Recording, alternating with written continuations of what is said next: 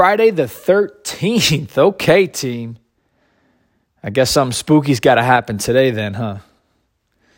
Time will tell, I suppose. Time will tell. Friday, May 13th. Thought of the day, more like a theme of the day, is go. Go. Go, go, go. I can hear my boy Nico Palazetti, strength coach at Ohio State.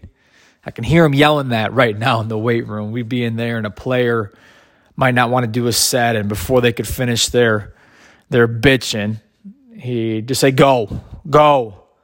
Coach, I'm tired. Go. Coach, I don't want to do that. Go. Go, go, go. So, theme of the day, regardless of feeling. Maybe I want to do it, maybe I don't. I'm feeling like it, maybe I don't. Go. Go. We all know what we have to accomplish today. Those meetings, those conversations, those executions, go.